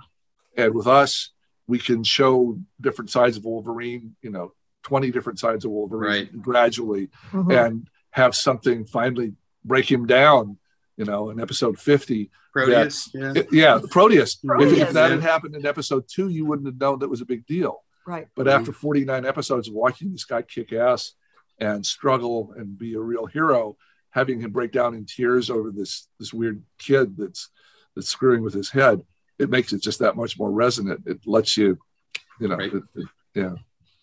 Exactly. Very cool. So, uh, yeah. So, Brett, uh, I feel like a storm is brewing. So, uh, A storm is a brewing Okay, here. here and- you're wearing tennis shoes for the lightning round. You know, stay out of the pool. Lord. oh, this is usually Bo's chance to make all the quirky, fun jokes, so he had to set me up for it here. But first off, thank you all so much. oh, this, has is been wonderful. incredible. I can see the joy on Bo's face the whole time, and for me too. Like this has been fascinating to hear how it all started, and you know, just the stories of the genesis and how difficult things were, and really how you trusted your vision to the books and wanted to do it your way, and like that's how we feel with our show. And obviously, we're not working with any execs for real, even though we do in storyline on our show. We've been fired by Turner and Vince McMahon and rehired, but you know, we are creating a show and you know, having to make characters each week. And it was just awesome hearing you guys talk about that. So Yeah. thank you very much.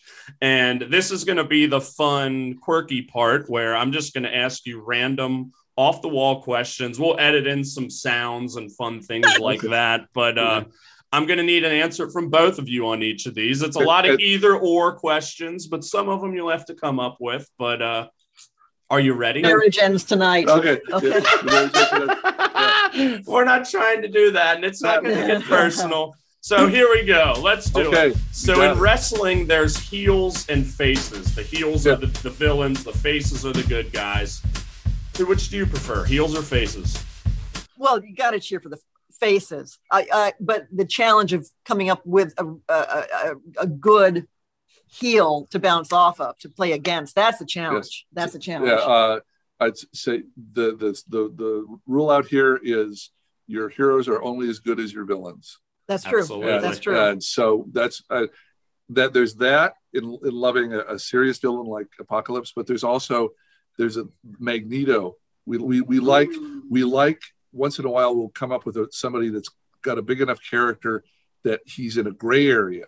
yes. Mm. He's both heel and face Ooh. because people uh, like and respect him enough. We call that Yeah. a tweet. We call that a tweener in the wrestling biz. Okay, so so he was our biggest tweener. there you You've go. got- Really? You've got the Yeah. you've got the number one face is yeah yeah and and he's he's the best friend of you know you've got a bad guy that's the best friend of a good guy. Absolutely. All right. Scorpios or Geminis? Gemini's just because I know a couple more of those than I do Scorpios. That's all I can go for. That's And- all I can tell you. And I got no clue about. I I, I wouldn't know what this astrological sign if you hit me over the head with it. Sorry so- about that. So I can pretend, but you know. Yeah, let's pretend. Okay, uh, Gemini's oh, because Oh, I got smoked. Yeah, Bo's a swept. Gemini. I'm a Scorpio. Yeah. And we Oh, move along. I knew it had to go it's- somehow. it's I okay. knew it. I We knew are having fun here. So, the machine, Brian Cage, or absolute Ricky Starks? Oh, Brian Cage. Okay, Brian Cage. Because we know because he's been a fan of the book of the show. Sorry, whoever Yeah. the fellow is. absolute self-interest. Yeah, absolutely. I guess we got to talk about that a little bit. We, well, we, s- yeah. so th- yeah, I've actually got a question on that. Yeah, he's liked a few of our tweets. I think was it Master Mold typically. man, man, yeah, man, I've called him that multiple times. Yeah. So that leads to my next question because Brian Cage had a typo. He called him Master Mole.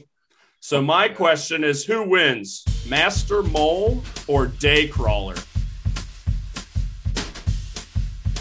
Uh, well, Is Master Mold still plugged in? 'Cause That's to- that- that's up to your we're- I'm, interpretation. I'm a big, I'm a big, I'm a big Master Mold fan. A because it birthed massive villainous machine robot machines, this is true. and it could talk while its body was missing and the head was walking around in a cave. That's So true. Master That's Mold true. is one of, my, one of my favorite ones to write for, and they loved drawing it because it was Mhm. huger, except for Apocalypse. huger. It Huger. was huger than any of the other. It, all, it made all the other big Sentinel robot, robots look tiny. but imagine if it was a mole, a master mole. Oh yeah, with little teeth. With little Hey. teeth. I'm, I'm thinking the Incredibles people uh, may have paid attention to that when they came up with uh, the un uh, the under. They had a character Yeah. at the very end who was nothing is above me because I am below you. It's, yeah, I think Marvel's The got a mole man. Yeah. yeah, Mole Man. Yeah. Mole man, yeah. Well, Master Mole it is. Have you All right, seen Master the Mole. Have you seen the movie Demolition Man? Oh my God, it's been it has for me. It's been decades. I, I probably need to go watch Yeah, it with again. with, with uh, uh, Wesley Snipes and Yeah. and Schwarzenegger. And- yeah, and- so in that movie, they have franchise wars, and Taco Bell is the ultimate winner Yeah, of the yeah, yeah, yeah. franchise wars. yes. So Yes. I want to know who wins your franchise wars between these four: Oh, Cinna- Cinnabon, Auntie Anne's, McAllister's Deli, and Moe's Southwest Grill. that's not fair because we're not near you where we can go enjoy some of those That's some of those fair. choices. That's But fair. But she, she is a queen of junk food. So I, I'd, I'd, I'd, I'd say Cinnabon for her and the grill for me.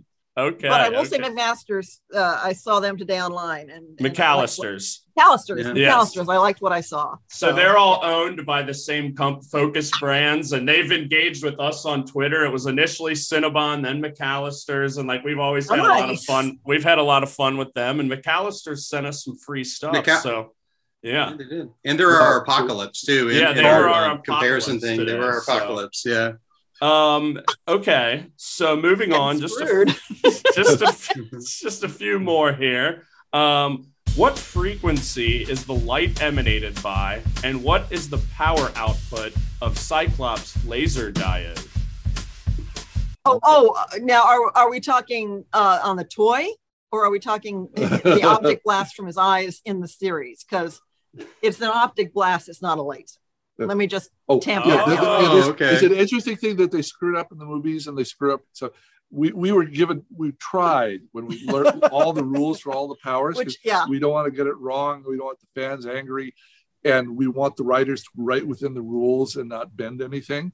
And something that we were told the first day is that what comes out of Cyclops' eyes smashes things, it doesn't burn things. it's a concussive blast, It's a concussive Ah. blast not a laser. not a laser. So so in that way, it's I, I we were careful, and I think if you got 76 episodes, I don't think we screwed that up. we don't say it out loud, but you do see him cut off the heads of sentinels, and you're going, well, that looks like a laser, but no one calls it out as a laser. So. Yeah, uh, highly focused concussive blasts that Yeah. look like lasers. Yeah, Very it looks like, like yes. Yeah. So it's yeah, it's, it's not it's not hot. It's it's Concussive. concussive. Yeah. I was going to say the correct answer is actually seven. Oh, or 42. there you go. Could have been. Could have been. Yeah. Um. What is your favorite fruit?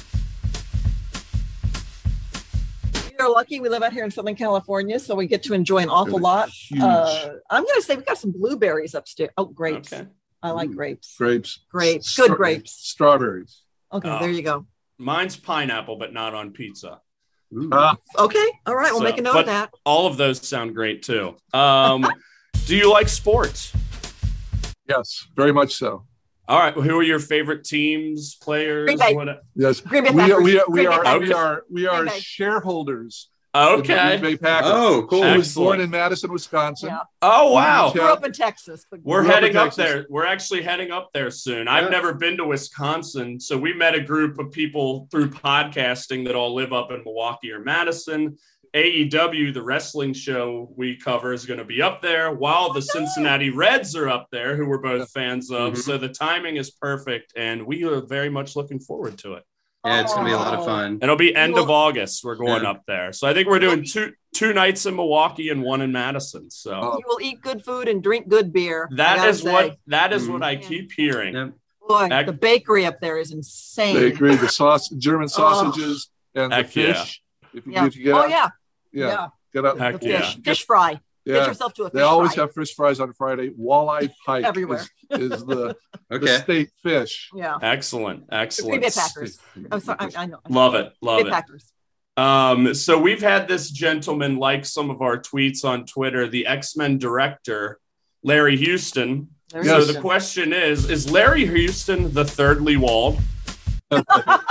or are we the are we the Are we the second, second and third Houston? All right. I, I I just Larry- came up with a new name for him. Sorry. Let's do it. Three walled.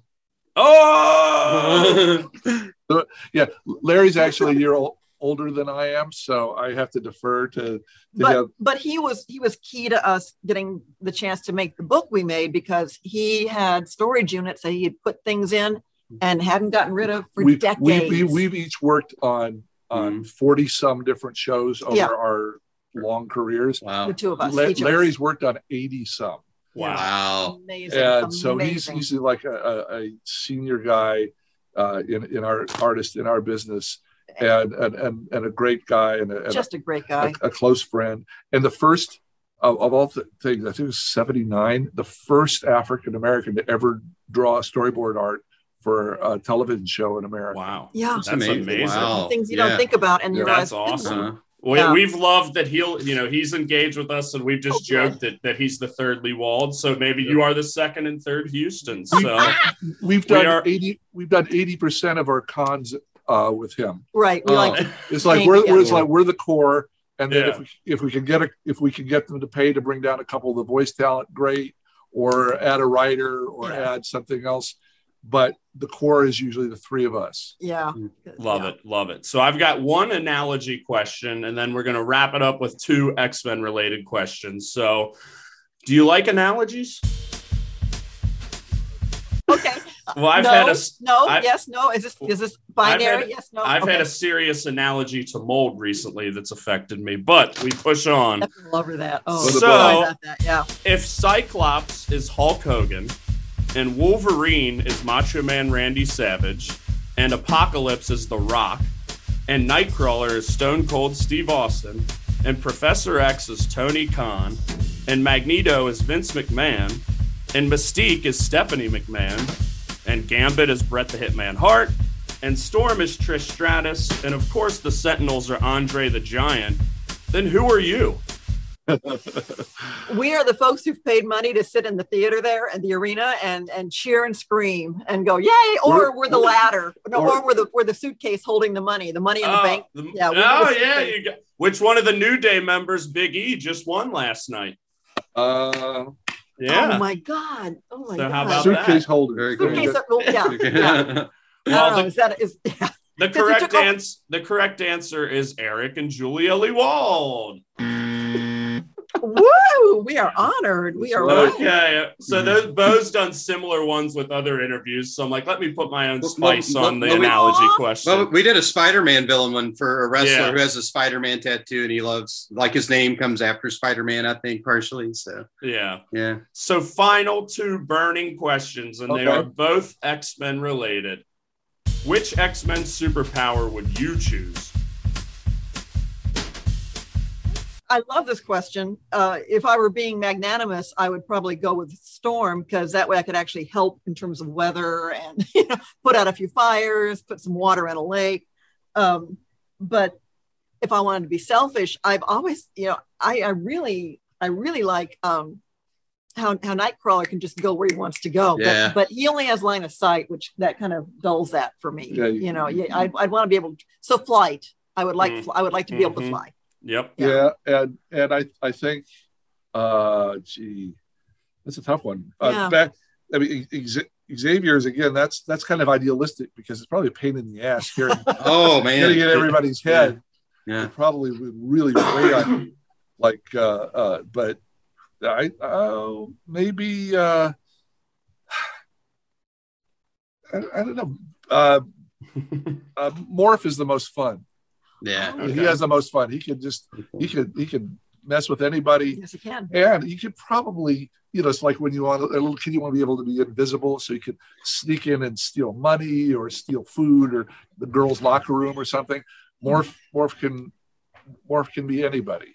Yeah, so that's true. yeah, so mor- That's true. m- morph it is for me. So those are your favorite superpowers. So Yeah. the final question: Who is your favorite X Men character?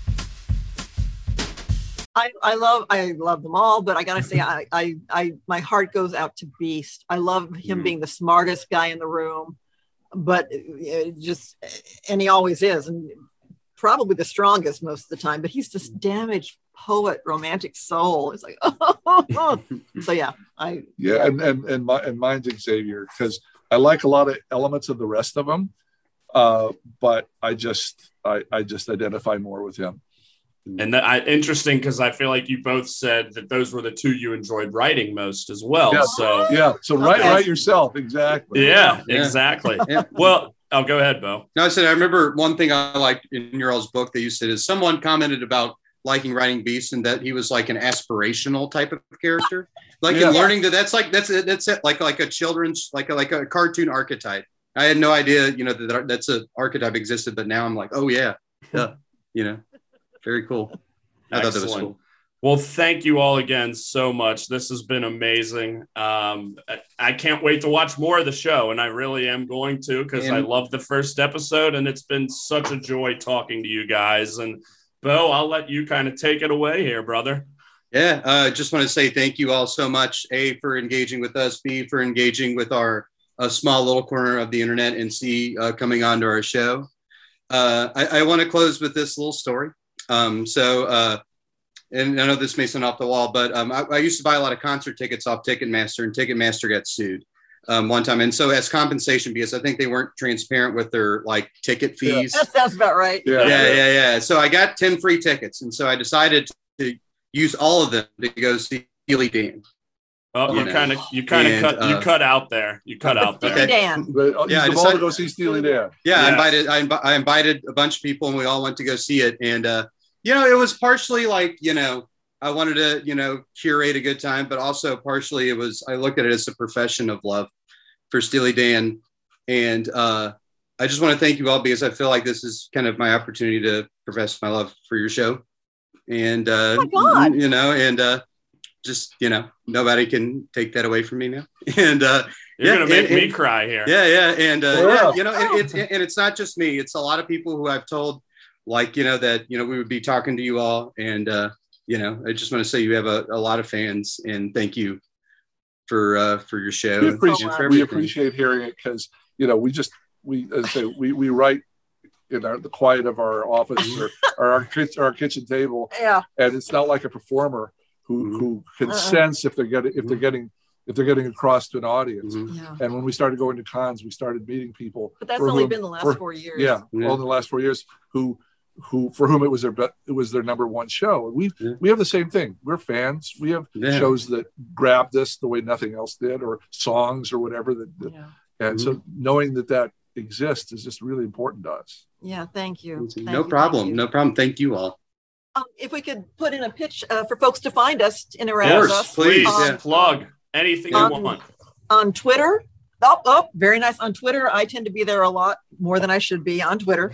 um, and on the Twitter, we've got links uh, through to Amazon for for our book X Men: The Art and Making of the Animated Series, and the book that Eric did about four years ago called Previously on X Men. It's about the make. It's behind the scenes making of. This is a lot of interviews. This is with interviews. like forty Cool. people. The other I'll one is the get hold of art. that. So um, again, consider that. We'd appreciate it. And we hope to get our website, xmentas.com, up and running by the end of the week. We've been sort of uh, We've been re, re, we've revamping. reworking it. Yeah, and, and that'll be up and running very soon. So please come find us if folks are interested. The, uh, the art book is just an astonishing uh, piece of art, I think, just from the fan point of view. There is Yeah. stuff in there that hasn't seen the light of day in 30 years. The Lee and it's there for- Waldopedia. All right. Okay, so yeah, please Well, try and find us and we'll try and stay involved. So thank you. Thank you both Great. very much. Yeah, right. thank you all for coming on. This has been unbelievable. Absolutely. We'll share a link to the show when it's ready. And uh, thank you so much. We appreciate it. Got it. you. Bye-bye. Bye, you all.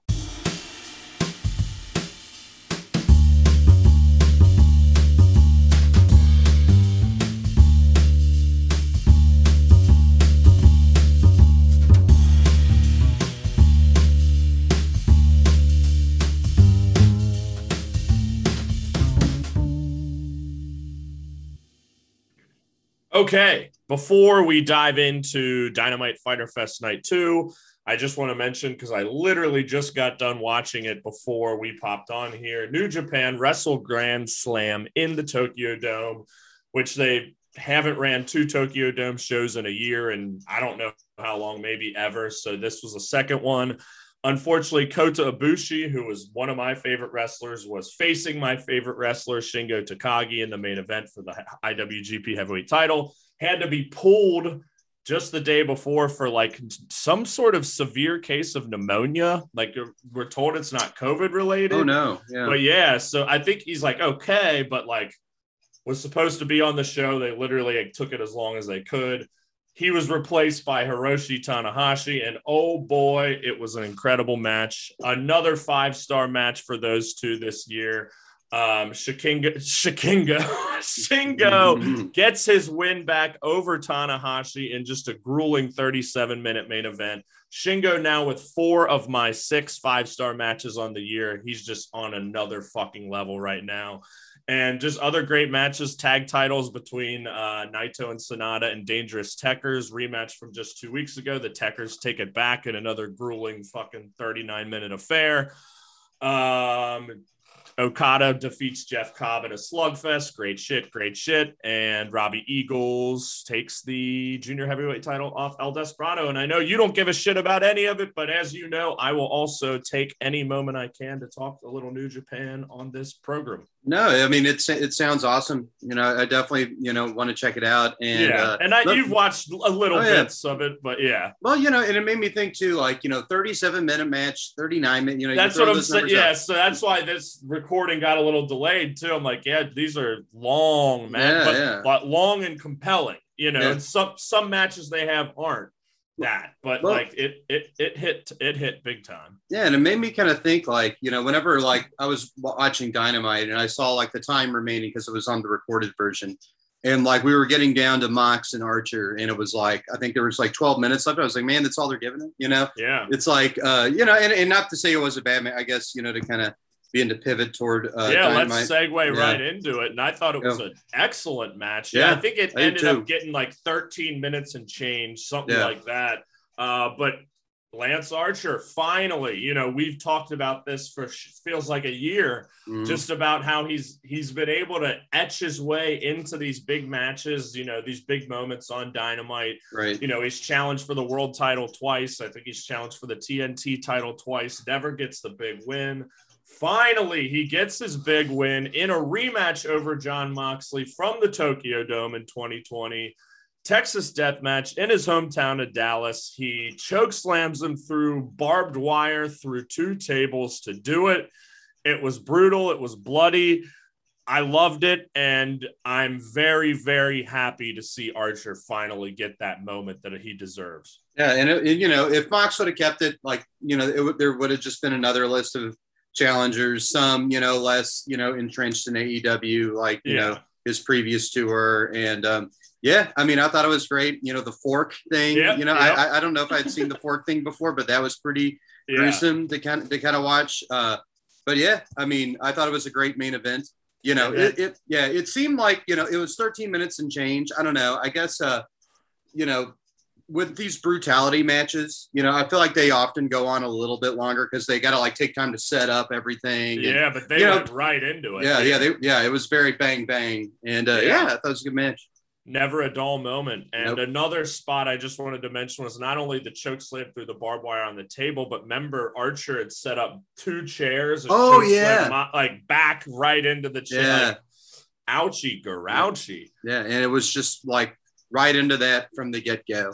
So Yep. you know, not not a lot of like you know pausing and like letting people like letting the oh he's got a fork oh my god what's he Yeah. gonna do you know it, was just like bang, I- bang, yeah, bang, bang, bang. yeah yeah It was a lot of fun. And Hikuleo of the Bullet Club and New Japan and brother of the uh, Guerrillas of Destiny, the former seven-time IWGP Tag Team Champs, and Haku, also known as Meng. So Hikuleo, who dwarfed Lance Archer, who's like six eight himself, is like, holy shit. I mentioned to you, like, it took this guy, he was a little little green, a little not that great when he first came up, but he's getting a lot better. Right. Um, and it was cool just to see him there. Again, just so much of this crossover going on now. We'll have a little bit more discussion of that here momentarily, but excited to see it. Two big guys going at it. I mean, I, you know, you got to think Archer's going to win, but exciting to see some more uh, New Japan AEW crossover. yeah, you love to see it.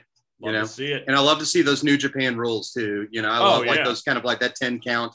The you know. tw- yeah, the 20. Or Yeah, the tw- oh, it's the 20. Oopsie. yeah, yeah. But uh, but yeah, you know, it, Yeah. yeah, but like you know, adds a new like layer of tension to the match that you know is not typically there, and I really like that. Absolutely. Well, let's just kick back to the beginning of the show. We're just going to quickly run through kind of some high moments and just, you know, briefly mention anything. And just, well, before I do that, I'd be remiss if I didn't mention the heavy, heavy rumors going around. And I don't want to get too deep into it now, but both Daniel Bryan and CM Punk allegedly have signed contracts, have agreements in place. You know, who knows what to believe, but reputable sources are reporting this. It's crazy. It's insane. I know you've seen Daniel Bryan a little bit. You probably haven't seen CM Punk, but I know I told you it was one, you know, literally from 09 to 14 when he left, my favorite wrestler. I credit him for being a big reason for me getting in and staying into wrestling. He's been gone for seven years. So like I just I can't even fathom like if he shows up at all out in Chicago and he's at the dynamite we're at in Cincinnati, like I can't even just believe that might happen. So Yeah. again, I'm not trying to count chickens. I'm excited about it. Uh but thank yeah, God, thank God they have Rampage now because if they're if that roster's going to get that It's- big, you know, like you have to big, find a way. these for are people to be on there. fucking stars. You know, Mhm. these are these were game changers in WWE for years, and it's just thrilling to even think about. So, like, Yeah. it's we'll see what happens. Uh, just wanted to mention it, and just kind of on that tone of crossover, people showing up, unpredictability. After Jericho beats uh, Shawn Spears in a fun little match, um, MJF comes out, and the second labor is a bank robber. He's a fucking maniac. Uh, guy you probably have no idea who he Um, is. yeah, I, I wrote down in my notes who is Nick Gage. So Nick Gage is someone who I don't know much about. I've never really seen him wrestle, but he is renowned. He's a deathmatch guy. Like he's a fucking insane. I gathered mu- that. I think he really was part of like an armed robbery and like has a criminal past and like just is a complete loose cannon maniac. But like people love him. He's got a huge reputation on the indies. Like he was just part part of one of those Vice documentary series that they were doing. So like he got a lot of exposure from that. Um, I'm excited about it because it's just like again, this guy's got some buzz, even though he did just lose the GCW title, I think Uh-huh. like last night.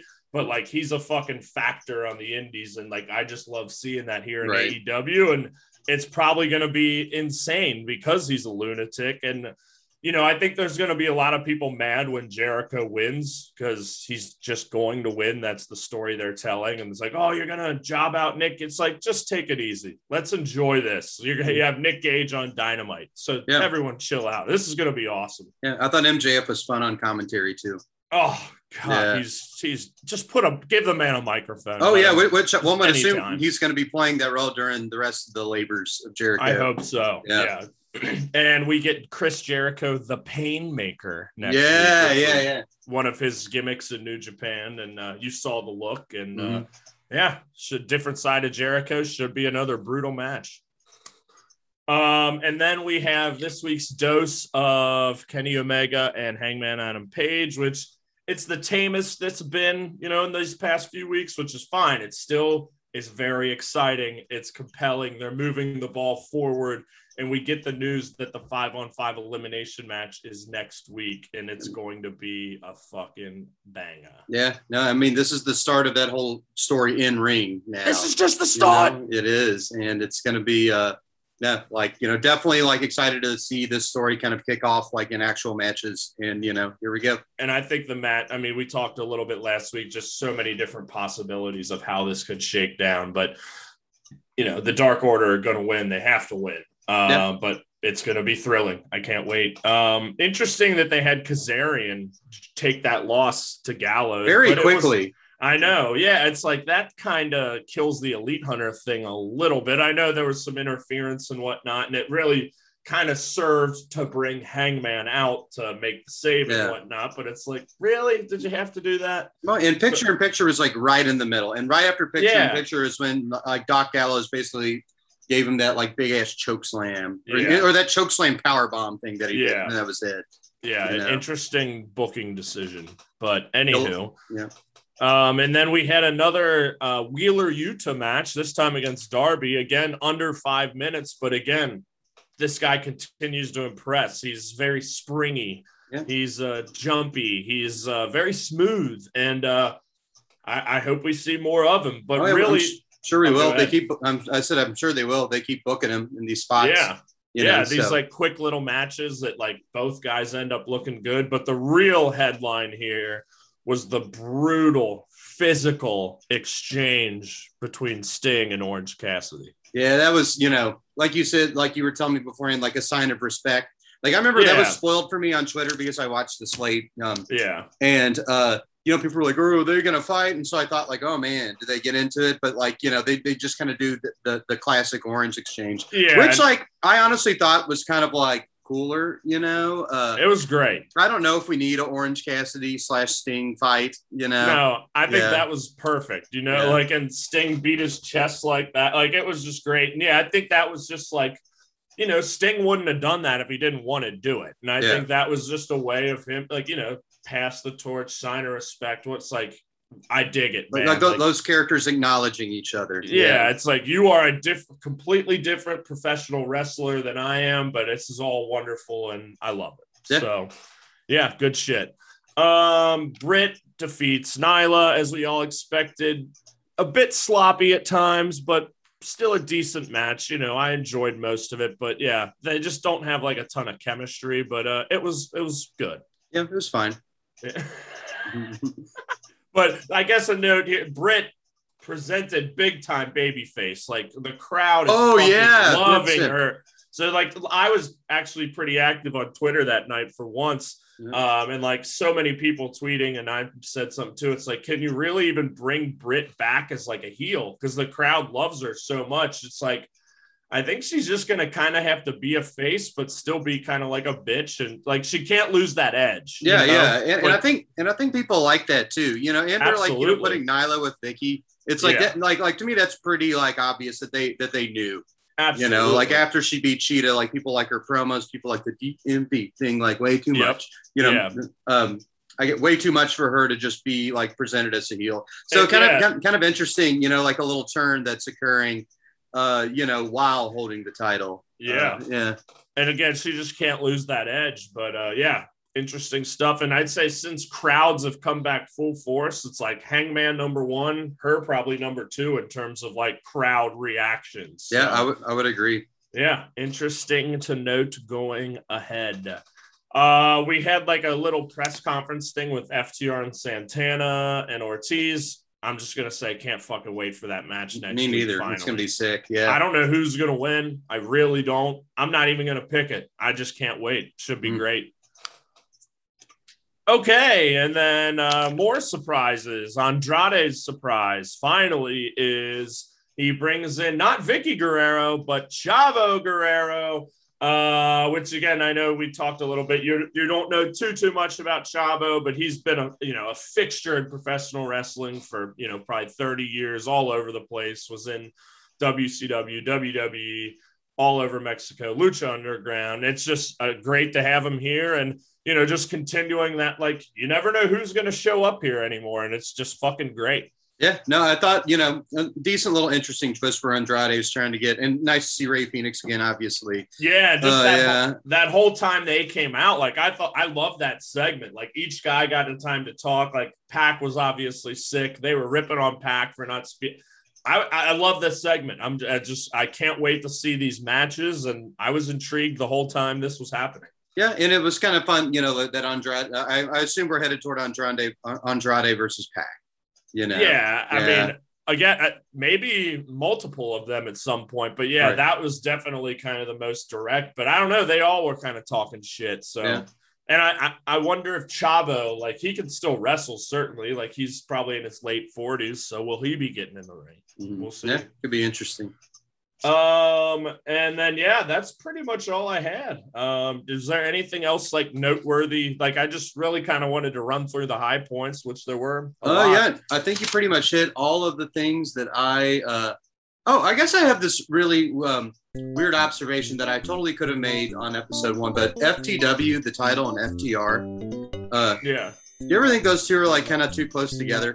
Like, like, like those names, like because like I, I still get them confused in my head. Yeah, it's a little. Cl- I Yeah, mean, yeah, the yeah. Thing was Taz. I think it really means like "fuck the world." yeah, yeah, and it's Like, like he just made it up and whenever, and yeah, it is. It is funny. So, so they probably predate AEW, and so Oh, you know that, that that's just the situation. Yeah, I gotcha. But that- that, I that's mean, what I also- thought.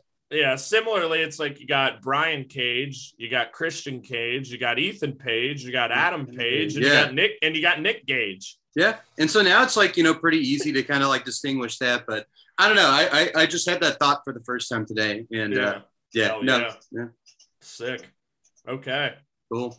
Well, Bye. bye. Yeah, yeah, Yeah. bye. Uh, yeah, I guess next week. Uh, you know the fight for the fallen stuff gonna be cool. yeah, it's and, gonna be uh, sick. I can't wait. Uh, and maybe we'll uh, don't get mad. Maybe we'll just hear from Greg. I don't know. We'll uh, at least we gotta evaluate that in some way. So, yeah, yeah. You know, I'm gonna enjoy the rest of my day. So yeah. I, me too. Yeah. And I hope you do too. And yeah, and I hope you, uh, the royal you, uh, the royal scam you out there. Um, Oh. ta ta. Oh, ta ta. Bye See bye. ya. See ya. Later. Bye. Bye bye. Peace.